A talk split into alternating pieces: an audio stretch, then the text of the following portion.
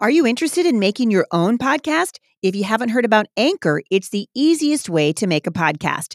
It's free. They have creation tools that allow you to record and edit your podcast right from your phone or your computer. Anchor will then distribute your podcast for you so it can be heard on Spotify, Apple Podcast, and many more. You guys can make money from your podcast with no minimum listenership. It's everything you need to make a podcast in one place. And in fact, I'm using Anchor and I love it. If you're interested, download the free Anchor app or go to anchor.fm to get started.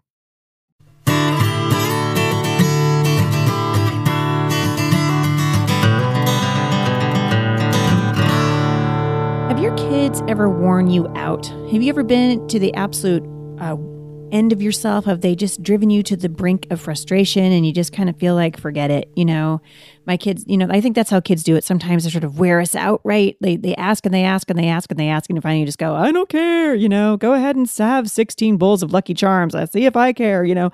And I think it's a really common thing that we face as parents. Hey, this is Heidi St. John, you guys. Welcome to the Busy Mom podcast. Today, I'm going to be talking about a king who won the battle but lost the war. So if you are uh, if you are near your Bible, go ahead and open it up to the book of First Kings, First Kings 1 verses 1 through 9. If not, maybe you can just write this down or you can always come back and listen to it later.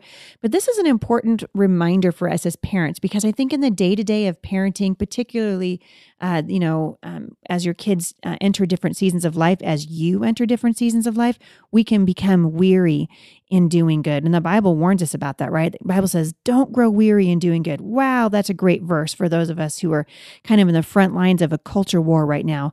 Um, God is saying, don't grow weary uh, in doing good because in due season you will reap a reward if you don't give up. If you don't give up. Hey, before I continue today, I want to just remind you that this uh, podcast is listener supported. We are listener supported. If you are encouraged by what you are hearing, there is a link in the show notes uh, to a way that you can support Firmly Planted Family, which is the nonprofit organization that makes this podcast possible. So if you uh, are interested in doing that, please uh, go back to the show notes today and click on that link. We would love it if you would support this ministry. Every uh, bit of monthly support that we receive goes toward uh, the production of this podcast and toward paying the staff that um, make the images and mix it down and all those things. And we really need your support. Also, if you haven't taken time yet to leave a review for us at iTunes, we would greatly appreciate that. You can just go on, go over uh, to iTunes and search for the Busy Mom podcast and rate it. Uh, rate rate the podcast. Um, if you've got show ideas, we'd love to hear them. You can email us podcast at thebusymom.com Com. You guys have heard me uh, by now. We are well into over our 300th episode of this podcast. It airs every Monday, Wednesday, and Friday for about 15 minutes.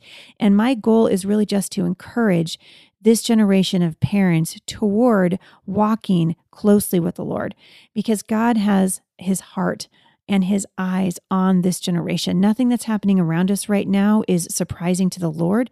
And even though we sometimes feel like we may be losing the war, God says, nope. At the end of the day, He's going to win this thing. We know who's going to win it, right? We are destined as children of God uh, to come out on top of this thing. And our job in the meantime, between now and when the Lord comes back, is to speak of his love and his mercy and his faithfulness and his goodness. It's to not grow weary in doing good. And so today I'm just going to talk a little bit about big picture parenting, and I'm going to use uh, King David as an example. I love the Psalms. I love to read the Psalms. I love um, David's heart before the Lord. The Bible says that David uh, was a man after God's own heart. And it, here's this guy, he had some pretty serious problems, right? I mean, adultery and murder being chief among them. And David paid a pretty heavy price for his sin against the Lord in those areas, not the least of which was the death of one of his children. But now we are a little bit later into David's life. And through the Psalms, you can see David. This is why I love him so much. One minute he's just like, Yes, Lord, I praise you. Thank you. You're awesome and wonderful, and your your deeds are known among the nations. And the next minute he's like, God, why have you forsaken me? I hate being here. Kill me, you know? And I think, wow, David's just like me. Every once in a while, I'm just like, what the heck? Why am I even trying? I feel that way with parenting. I feel that way with homeschooling. Sometimes I feel that way in my marriage.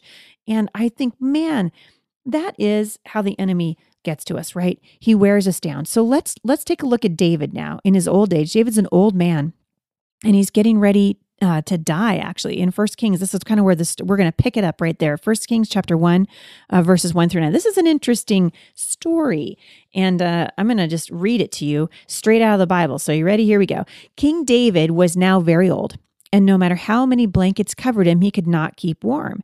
So his advisers told him, Let us find a young virgin to wait on you and look after you, my lord. She will lie in your arms and keep you warm. Now, I got to tell you guys, right? There are some things in the Bible that I just don't understand. There are lots of things actually that I'm just like, hmm, and I kind of shake my head and go, okay, this is one of those things. You know, I, I love my husband to pieces, but I don't care if he's 100 years old. As long as I'm still alive, uh, if he's cold, ain't no way I want someone to go grab a young virgin to lay in his arms and keep them warm. so right away, we got kind of an interesting. The Bible's painting an interesting scenario, and the, and you'll see the reason why in just a minute. So, starting in verse three, it says, "So they searched throughout the land of Israel for a beautiful girl." And they found Abishag from Shunem and they brought her to the king. The girl was very beautiful and she looked after the king and took care of him, but the king had no sexual relations with her. All right, verse 5 About that time, David's son, Adonijah, whose mother was Haggith, began boasting, I will make myself king. All right, so now Adonijah, who knows that he is not in line to the throne, by the way, is saying, I'm going to make myself king. So he provided himself with chariots and charioteers and recruited 50 men to run out in front of him. 50 stupid men, I should just add, right? Because, well, I'll get back to this in a minute. Verse 6 Now his father, King David, had never disciplined him at any time, even by asking, Why are you doing that? Adonijah had been born next after Absalom, and he was very handsome. Adonijah took Joab, son of Zeruiah, and Abiathar, the priest, into his confidence, and they agreed to help him become king. Now, this was against what he knew to be right. So keep in mind, now he's taking these these two guys, uh, he's taking them into the confidence of the priest, and even the priest has agreed to help him. But Zadok, the priest, Benaiah, son of Jehoiada, Nathan the prophet, and David's personal bodyguard refused to support Adonijah. So check this out for a second. Adonijah, who is about ready to uh, basically make a run for the throne when he knows that it's, that is not his father's desire and it is not his place, is demonstrating that he lacked two things. The first thing that he lacked, David's son Adonijah, the first thing that Adonijah lacked was true friends. Go back for a minute with me to verse five. It says, "About that time, David's son Adonijah, who uh, whose mother was Haggith, began boasting, I will make myself king." So he provided himself with chariots and charioteers and recruited 50 men to run in front of him. Here, this, this kid, this young man, is making a conscious decision to defy the will of his father and to make himself king. And we see just by going to the next verse, in verse 6, it says, Now his father, King David, who had never disciplined him any time, had never disciplined him at any time, even by asking, Why are you doing that? David was not a discerning man. For all of the things that David did in his life that were right, and there were many, he also did many things that were not only wrong, but they were wicked in the sight of the Lord. And one of the main things that David did wrong in his life was to refuse to discipline his children. He refused to discipline his children. He didn't even want to he didn't even want to inconvenience them, not upset them by asking them, "Why are you doing that?" And ultimately, David lost the war for his children. There was nothing but chaos in David's family, partly because of his lack of discernment as a father. So Adonijah lacked two things. He lacked a true uh, true friends, right? Because you could see in verse 5, he recruited these 50 guys to run behind him. And that's why I said they, they were idiots, because you would think that one of them, at some point, one of his friends, if they were really his friends, would have said, dude, this is a bad idea. Like, if you talk to your father about this, does your dad know that you're making a run for the for the uh, the throne? And uh, apparently, none of his friends uh, cared about David enough to tell him, David, this is going to get you in trouble. This is going to hurt you. Now, this there's so you can draw so many parallels from this story, but I think this is the same thing that's happening in the culture today. So many. I watched a video, and I'll I'll try to find it, link back to it. Uh, it's a really powerful video of a man who uh, went through the the um, transgender uh, transition, and he became a woman, and now in his late uh, seventies has transitioned back to be. He became a Christian, And one of the things that he said that I thought was so interesting, and his testimony is riveting. It's powerful and riveting, and I hope that you'll watch. But one of the things I thought that stood out more than anything else that he said was that he wondered where his friends were. He said, I guess I didn't have any true friends. Nobody loved me enough to take a chance that I might be upset with them by saying to me, Man, I understand that you're struggling, but this is not the answer. This is this is not going to help you. This isn't going to help you. And David's son, Adonijah, also lacked true friends. The Bible says that a companion of fools suffers harm. And we are certainly seeing that in the culture today. If you want to love somebody, tell them the truth. Tell them lovingly, but tell them the truth. And don't be deceived yourself. Adonijah lacked two things. He lacked a true friend, he lacked true friends, and then he also lacked a true father because a true father would discipline his son. The Bible says that God disciplines us. Why? Because he loves us.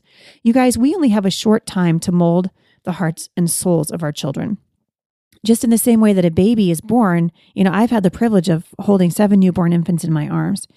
And any of you who have, uh, are familiar with newborns, and I'm sure the vast majority of you are, you know that there's a soft spot on their head. Why? Because when a baby is born through a birth canal, the head needs to be able uh, to um, fit through the birth canal. And so those bones are not yet fused together so that that, that head is flexible. But in uh, not too much not too many months will go by and those plates in the top of the head will fuse together in order to protect the brain. They fuse together and then they don't they don't come back apart again right? Souls are very much the same way. Parents have a small window of time in which to mold the souls of their children. The Bible teaches us that we are supposed to be using God's word as the plumb line and teaching our children how to discern what is happening around them based on the word of God. So, in other words, we filter everything that we hear through the grid of scripture. And a good parent, a true father, is going to be doing that with our children. Sometimes that means we discipline them. Is it, is it fun? No. In fact, the Bible teaches us that all discipline is painful, but in the end, it yields the peaceful fruit of righteousness. And that's what we want in uh, the lives of our children. We can actually uh, win a battle. So sometimes we think winning the battle is just giving in to our kids, and there is a, there are times for that, right? I'm not saying you know never get tired and throw your kids you know 16 VeggieTale videos and go take a nap. I get it. But I'm saying when that becomes your MO, when that becomes your habit, if your kids have worn you out so much that they're getting everything they ask for, because they argue and you give it to them and they stop pestering you, well, you've won the battle, right? But I guarantee you, you'll lose the war. The Bible says we've got to be disciplining our children. We need to be able to discern what a battle is versus what a war is. So, for example, a battle in parenting might be um, over a hairstyle, right? Your your 13 or 14 year old kid says, you know, I'd really like to do this whatever purple streak through my hair. I just don't know that that's a hill worth dying on, right? Sometimes the battle is a parenting technique. We'll hear from somebody, well, you got to do it this way.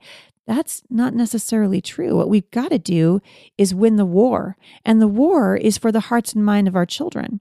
The war is over salvation essentials. The war is over whether or not we are going to allow the Lord to truly be the Lord of our lives. We talked about this uh, a couple of weeks ago, letting the Lord actually come in and be the Lord of our life rather than just the Lord of a certain area of our life, be the Lord of our whole life.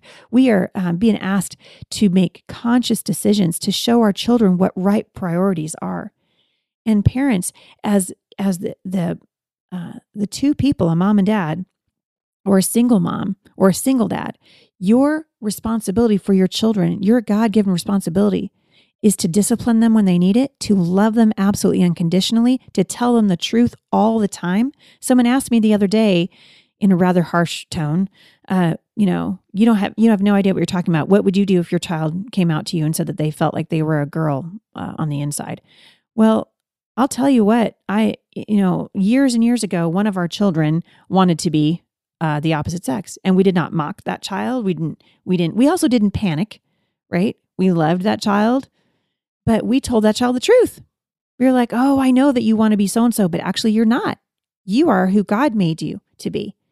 And that's who we want you to be. We want you to be who God wants you to be.